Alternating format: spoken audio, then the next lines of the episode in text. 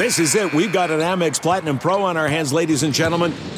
We haven't seen anyone relax like this before in the Centurion Lounge. Is he connecting to complimentary Wi Fi? Oh my, look at that, he is! And you will not believe where he's going next. The Amex dedicated card member entrance for the win! Unbelievable! When you get travel perks with Amex Platinum, you're part of the action. That's the powerful backing of American Express. Terms apply. Learn more at americanexpress.com slash with Amex.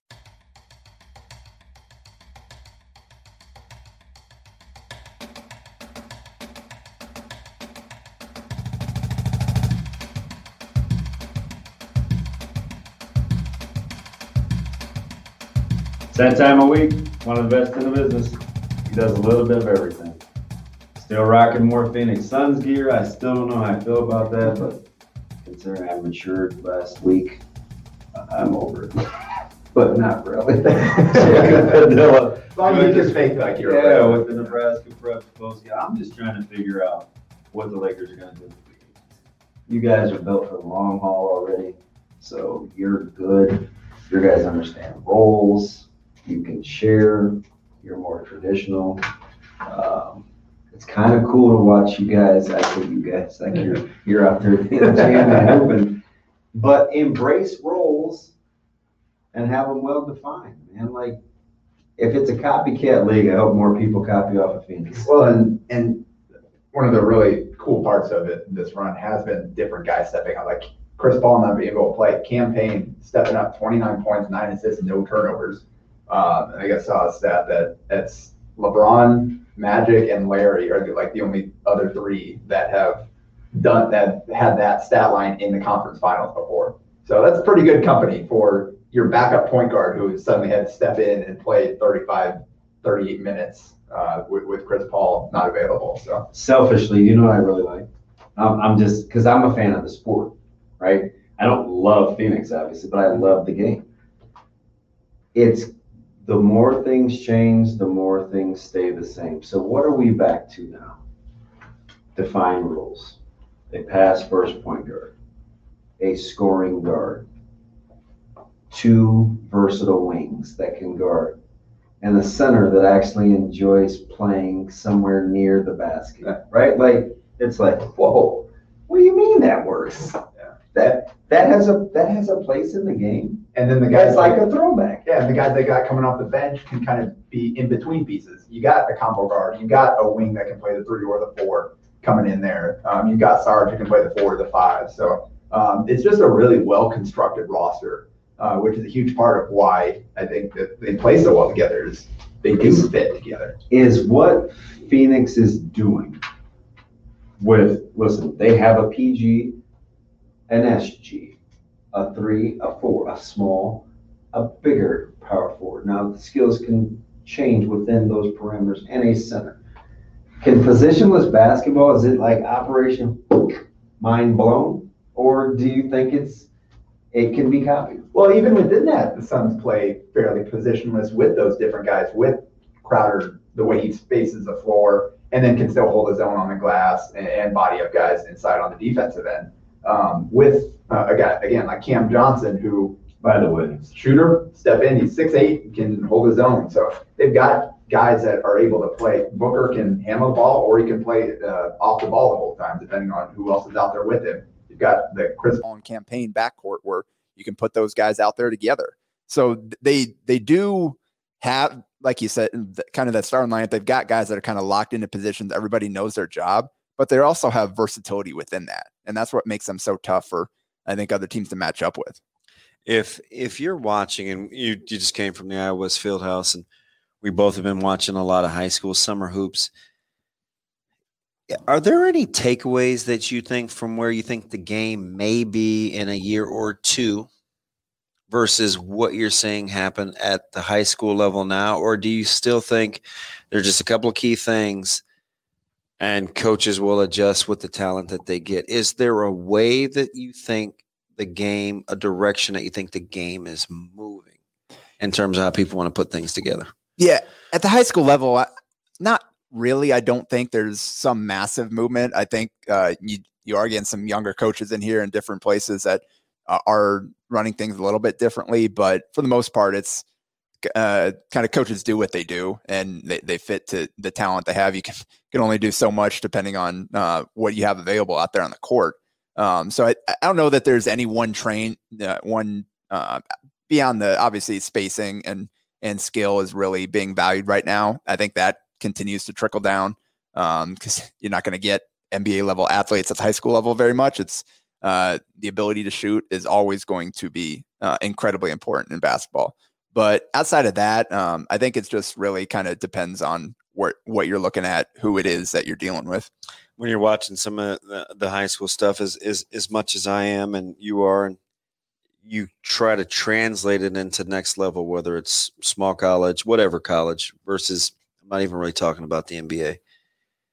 Can do you think you can still win games at the high school level without your ball handler, your primary ball handler, at least being a threat to score? Yeah, that that makes it tough depending like if you've got some guys out that you can I think you can still win with the kind of uh 3.5 assists type of game point guard if you've got some real scoring talent on the wings. You can still have role players that fit in that don't necessarily have to be scoring threats. If that's your point guard, um, that's okay as long as he knows how to make plays for others. You have to be a threat. Okay, that's how I put it. You have to be a threat on offense. You don't necessarily have to be a threat to score um, consistently at the high school level. If you can get in the paint and make plays for others, you can get in there, kick it out, get the swing. Somebody else knocks down a wide open three. Um, you can handle it, get the team into your sets, get guys directed, get the ball entered to where it needs to go to start uh, your play or whatever. You can still win with those kind of point guards as long as you've got the talent around them to make up for it. And this uh, quasi NBA couple of minutes versus high school uh, correlation. I was watching the Milwaukee Bucks last night, and I was kind of scratching my head. I'm like, okay, Trae Young's going to score 50 if Milwaukee doesn't figure out what to do with kind of this drop coverage on ball screens. Are you surprised when you watch the game of basketball in what's been dubbed a make or miss league? We know that. That such subtle changes don't happen quicker? Or are you one of those people that think, you know, elite level talent, darned if you do, darned if you don't? Yeah, that that is tough. And part of it too is sometimes coaches are um, stubborn and they're going to go with it. Other times you you trust in the scouting report, and if guys are beating you in ways that you don't expect, you don't necessarily uh, correct immediately and completely change everything you're trying to do. You, you got to make them prove it, I think, a little bit. And I think the Suns kind of did that with uh, Boogie Cousins uh, in that game. He came in, scored 11 points right away. Uh, Sarge just had nothing for him uh, in the first half and just killing him. Second half, they didn't adjust anything. They they um, Clippers rolled them back out there. Suns just played a li- it a little bit better. Sarge did better, and then they took advantage of him being out there. So they didn't they didn't overreact to early success from Cousins, which is not really something that you'd expect um, to to that degree. They kind of trusted their scouting report, and it did end up evening out.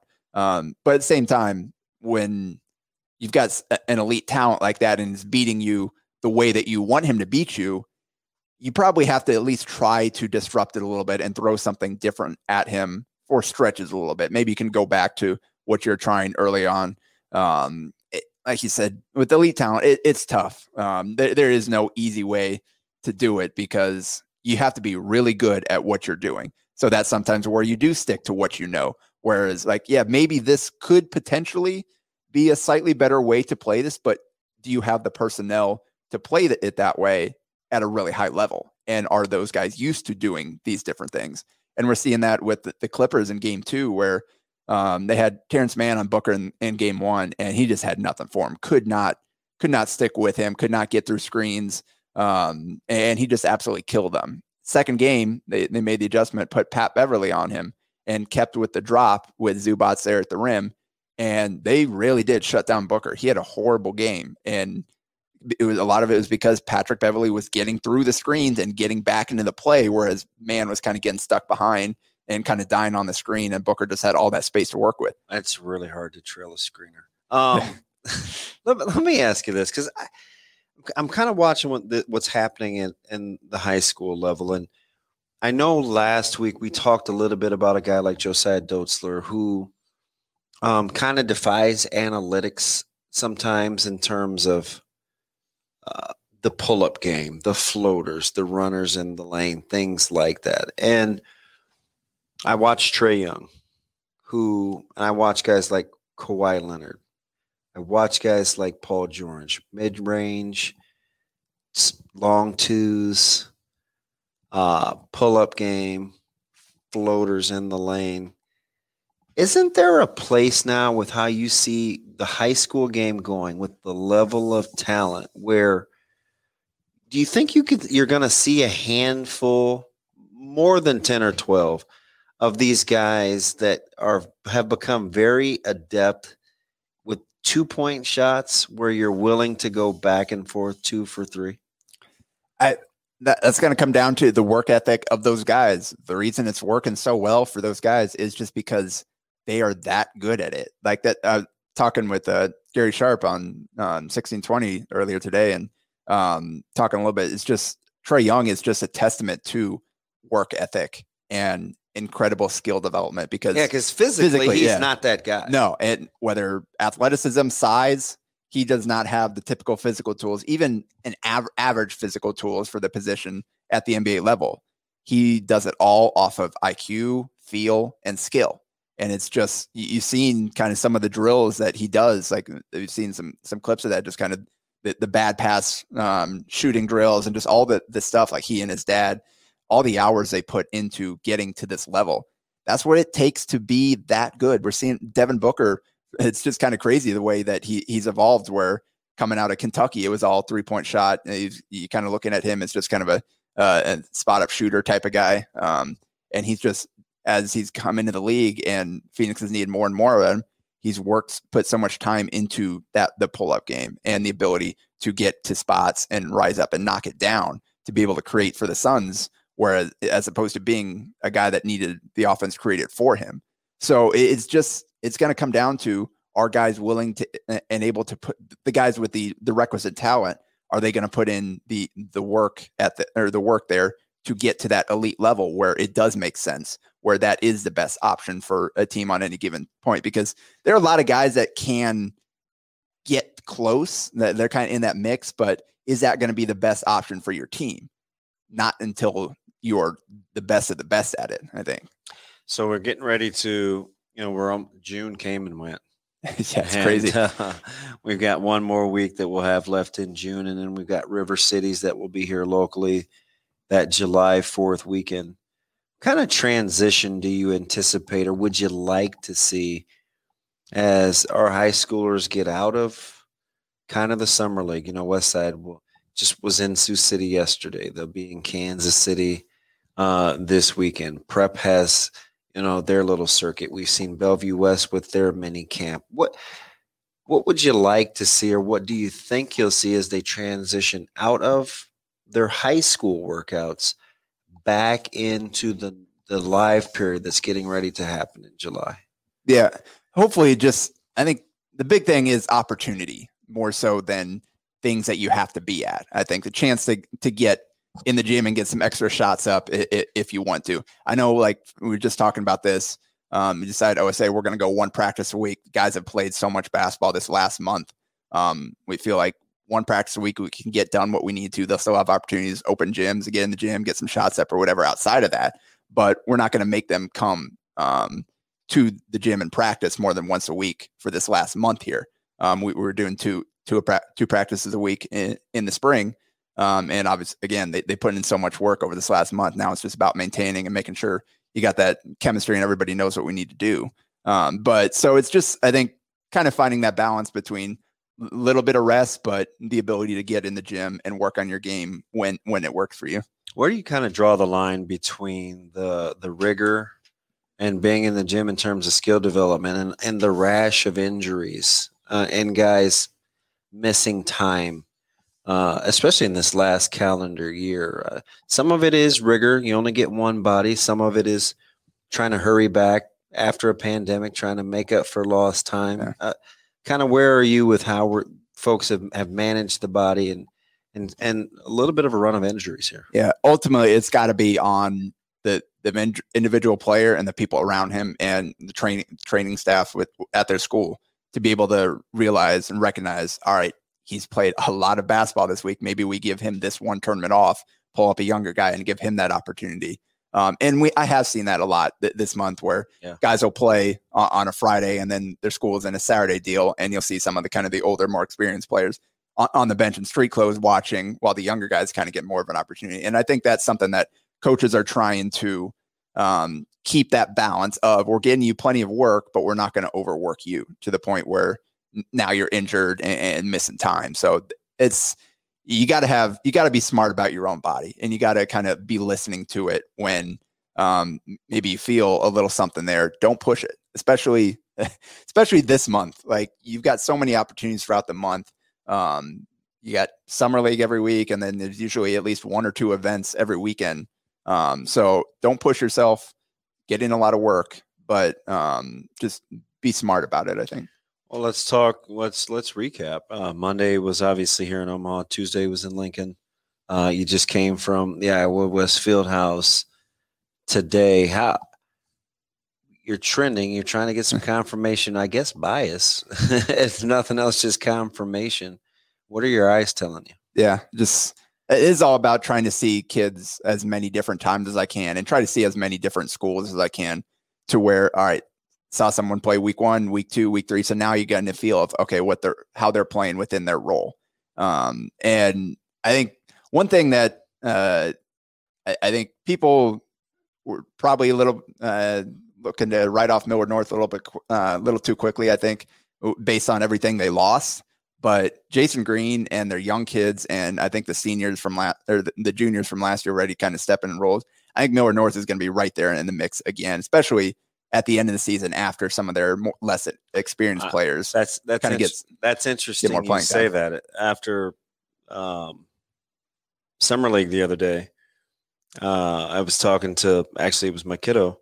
We were talking about matchups, right? We're talking about Bellevue West and, and Millard North and some other schools prep and just kind of shooting the breeze. And about four or five minutes into the conversation, because they had had they'd had good success against Bellevue West, and I told him it's a little bit of fool's gold. It's still it's still the summer, and he said, you know, on paper, I actually think Millard North is a tougher matchup for us than Bellevue West based on the way that they play. And I thought that that was interesting because you know him, you know how he thinks. Like he's he's, he's he looks he Yeah. looks at stuff like that. It's not just about talent or whatever. He talks he, he gets into matchups, and that kind of got me thinking.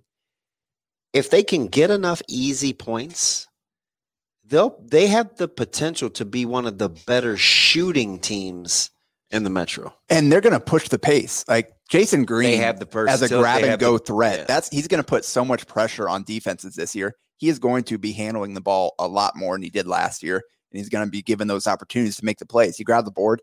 He's going to be looking to push it right away, and you've got guys that get out and run. They've got athletes. They've got shooters. So I think the transition game is going to be huge for them to get those easy points that you're talking about.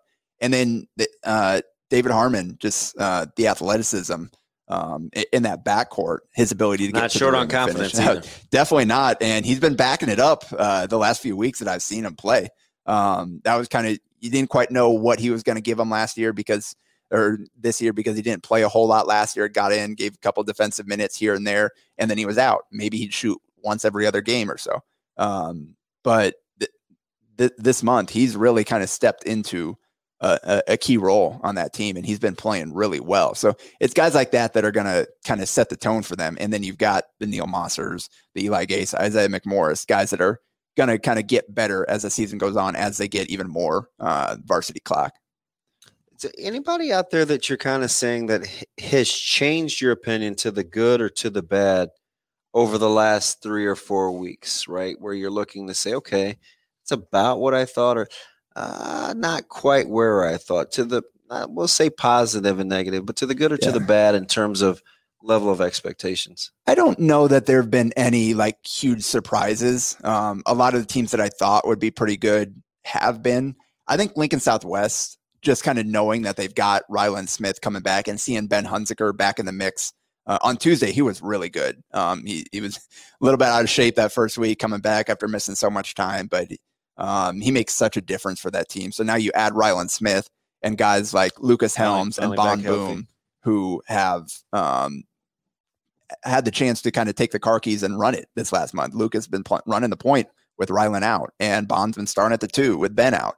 Um, and and those guys are, are younger players that haven't played a whole lot, but have the ability to step in and, and be difference makers. So now you got those guys coming off the bench or playing off of guys like Helms or, or off guys like uh, Smith and, and Hunziker, and now they they're going to become even more difficult to guard once you get once they get to full strength. So I think that's a team that probably I you kind of felt like that they had enough coming back that they should be good. Um, I've been impressed with the way that they've played. I think.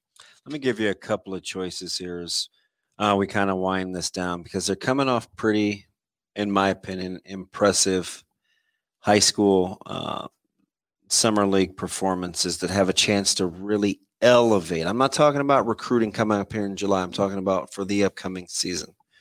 And I give you guys like Jaden Dawson, Yeah. Brocale, Papio South. Um, and and let me give you one more kind of off the radar a little bit. I want to go back to Harmon. When you talk about guys that have the opportunity in the next season, and I'm and I'm leaving out obviously a few. Those are guys that stick out Yeah. to me as Like- I watch how their game is elevated. Brocale gets buckets. Uh, you know, and right there in my very own household, it was told to me he was the toughest matchup for him last year, and he saw guys like Hausman. Yeah. Uh, he saw guys like Jaron Marshall. Brocale gave him fits. Um, who do you? Th- who are you looking like? Oh boy, like not a household name yet. They think he's pretty good. Got a chance to be really good. Yeah, um, and we've mentioned him before, and kind of it's in the similar mold to a David Harmon. I think Martell Evans is a similar player for Uh, prep. prep, who- fantastic athlete. Yeah, exactly. And I think he's playing with better control um, than he has um, previously. Like last year, watching him, he, he came off the bench for them and played, I think, in pretty much every game, but spot minutes here, there. Sometimes he, they left him out there for a little bit longer stretches. Uh, but he came in and it was head down to the rim every single time. Um. I think he's playing with a little bit more control and better utilizing that athleticism versus just kind of running into guys and trying to throw stuff up. Um, so I think, and he's starting to knock down jumpers as well. It's um, couple, knocked down a couple pull ups, hit a couple threes. So if, if he's got that element to it, in addition the ability to get to the rim and finish, he's going to be a tough guard this year. And it'll be interesting. Obviously, Luke Junger's coming back as their leading scorer. Uh, Casey O'Malley was their sixth man last year. Um, I wouldn't be surprised if Evans is right there in terms of leading scores on that team with those with those guys. Let me ask you real quick um, before we get out of here. The the Metro appears to be trending in a in a good spot. From all the the Class B trending in a good spot, Class C trending in a good spot. The game overall is is heading in the right direction. That going into next year, who you think the usual suspects will be. Are you leaning more towards chemistry or talent? Yeah, I, I think we addressed this a little bit uh, a couple weeks back. I think, We Uh, did yeah. in regards to the new faces in Yeah. new places. Yeah, that's But when you're looking at teams that you think are starting to put it together, what has been the key factor? Is it their co- has it been their cohesiveness or has it been they've overwhelmed with talent? Well, and I, th- I think when it comes to your guys at Westside, there absolutely the cohesiveness, the the familiarity with their style. Everybody knows what they need to do. And they've, They've- changed the way that yeah. they play. Yeah, and they've kind of run roughshod over a lot of the teams they've played, whether it's um, teams that are kind of struggling rebuilding or good teams they've played as well. And they uh, lost, dropped a game or two like very early on, early. but since then they've been kind of running through everybody, and that's with guys in and out of the lineup at different times. So um, that is huge. A familiarity with what you need to pl- the roles that you need to play on your team. Um, I think that that'll be a, a big part of getting off to fast starts versus guys that have new players stepping up that they're still trying to figure out. All right, what do I need to do? What can I do at this level in this role? Um, it might take some te- some teams that are losing that much, like like a Millard North, that um, they've got a lot of talent. They've got a lot of guys that are trying to figure out. All right, where do these guys fall in our rotation? Um, but I, I think w- once that'll take a little bit more time for them to settle in versus a team like Westside that has that continuity you can get off to a, a fast start and then hopefully build from there. Um, I'm gonna put you on the spot because you see it all as we'll probably hear the music here coming up. The the familiar face in a new place that you think will have the opportunity to change his team's dynamic the most. Whew. Uh, dang it. Um, trying to think here off the top of my head, all, all, all the movement. Uh, Uh, yeah, there's been quite a bit. You've got Jackson Page, you've got Jacob Arope, you've got Mitchell coming over from Creighton.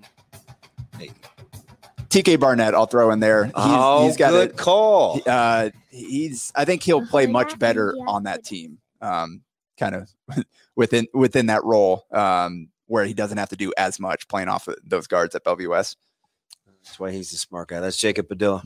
I'm ODB. Now we'll play the music for real as we get out of here on Nebraska Preps post game. We'll be back next week.